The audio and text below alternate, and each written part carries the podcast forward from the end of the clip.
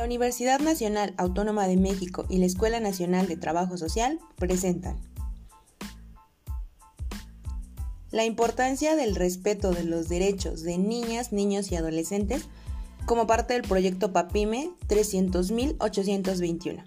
Los derechos de la niñez importan, retos y desafíos para el trabajo social ante la pandemia por COVID-19.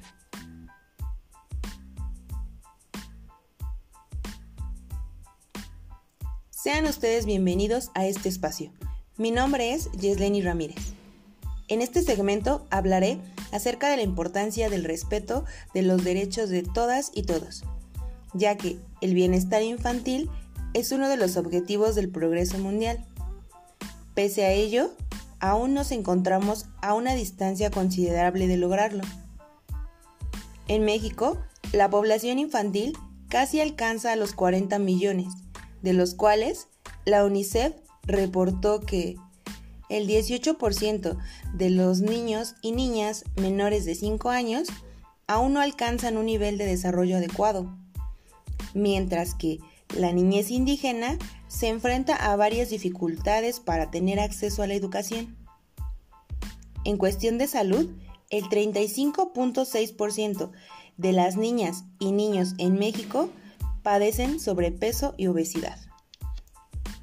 También se alertó que en el país 6 de cada 10 niños, niñas y adolescentes han experimentado algún tipo de disciplina violenta en su hogar. Al entrar en este contexto, se visualiza la dependencia de la población infantil y los peligros a los que se enfrentan. Por tal motivo, es de vital importancia que todas y todos se reconozcan como sujetos de derechos, sin importar la etnia, la religión o la cultura. Esto te permitirá evitar cualquier tipo de abuso, maltrato o injusticia. Te invito a que conozcas a fondo cuáles son tus derechos, en qué consisten y cómo puedes ejercerlos libremente. Pues ellos son la columna vertebral para mejorar tus oportunidades y calidad de vida además de ser la guía para la construcción de sociedades y entornos más justos e igualitarios.